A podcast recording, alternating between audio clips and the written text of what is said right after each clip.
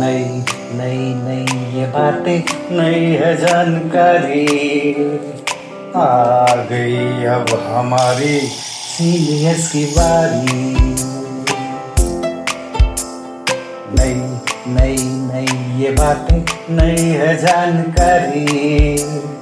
आ गई अब हमारी सीनियर्स की बारी। इनके अनुभव से अपनी बदली दुनिया सारी। इनके अनुभव से अपनी बदली दुनिया सारी। टाटा टाटी, नाना नानी करते बातें प्यारी। सुन लो तुम, समझ लो तुम हाँ सुन लो तुम, समझ लो तुम, सुन लो तुम, समझ लो तुम, बात ये हमारी। खुश रखोगे इनको तो होगी खुशी तुम्हारी। नई बातें हैं ये देखो, नई जानकारी।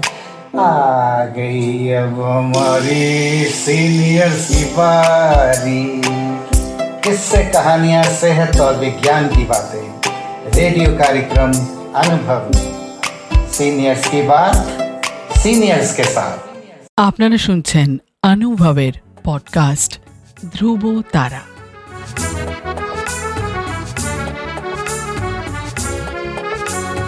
তোমার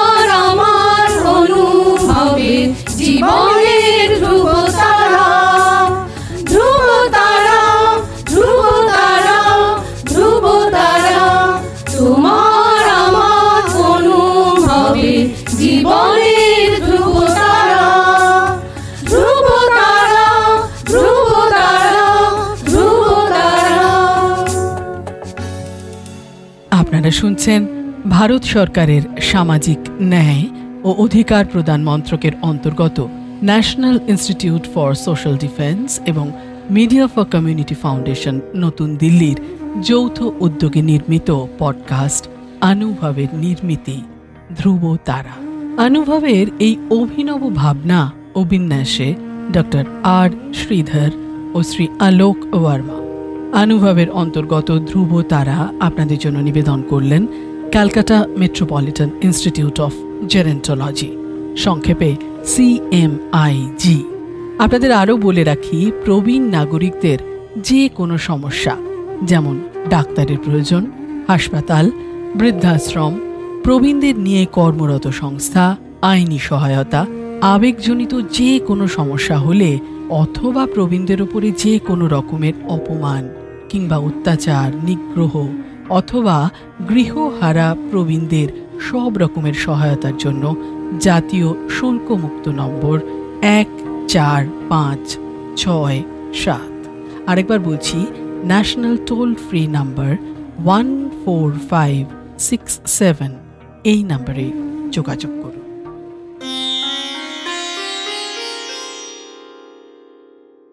নমস্কার আমি মায়া সরকার, আমি আমার জীবনী কয়েকটা কথা আপনাদের শোনাবো। যেমন আমি যশোরে জন্মেছি, আমার বাবা ছিলেন ব্যবসা করতেন, আমরা আটটা ভাই বোন আমাদের বাবা খুব রাগী ছিলেন, মা ছিলেন খুব স্নেহময়ী এবং ভালো। মার সঙ্গে আমরা বেশিরভাগ সময় মার সঙ্গে থাকতাম, মা আমাদের খুব ভালো ছিলেন। তারপরে দেশ পার্টিশন হয়, হয়ে বাংলা বনগায় এসে আমার বাবা বাড়ি করেন, সেখানেও ব্যবসা করতেন, সেখান থেকে আমার বিয়ে দেন। বিয়ে দিলে আমার স্বামী রং মিস্ত্রি ছিল দুটো সন্তান হওয়ার পর তিনিও মারা যান। মারা যাওয়ার পরে আমি খুব কষ্ট করে আমার মেয়েদের মানুষ করে এবং বিয়ে দিই। এবং আমার জীবনের কথা আপনাদের বললাম। আমি মায়া সরকার আপনাদের একটা কবিতা বলব।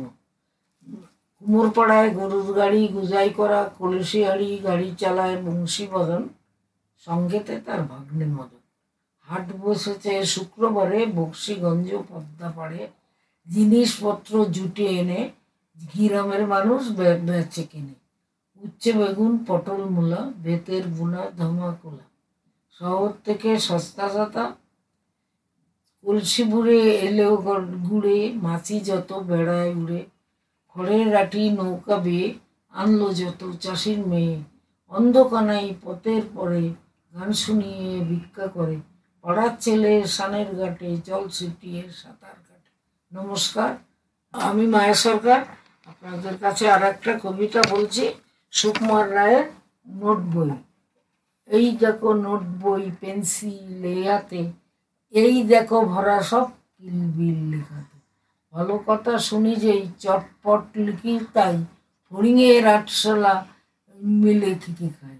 আঙ্গুলিতে আটা দিলে কেন করে চটচট? কেতুকুতু দিলে গরু কেন করে ছটপট?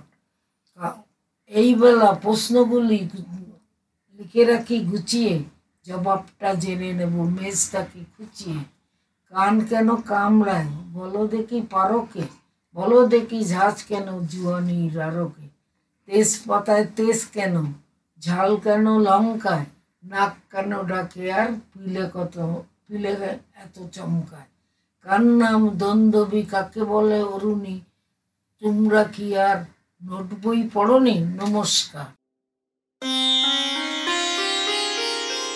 আপনাদের জানিয়ে রাখি, প্রবীণ নাগরিকদের যে কোনো সমস্যা, যেমন ডাক্তারের প্রয়োজন হাসপাতাল, বৃদ্ধাশ্রম, প্রবীণদের নিয়ে কর্মরত সংস্থা, আইনি সহায়তা, আবেগজনিত যে কোনো সমস্যা হলে অথবা প্রবীণদের ওপর যে কোনো রকমের অপমান, অত্যাচার, নিগ্রহ অথবা গৃহহারা প্রবীণদের সব রকমের সহায়তার জন্য জাতীয় শুল্কমুক্ত নম্বর এক চার পাঁচ ছয় সাত।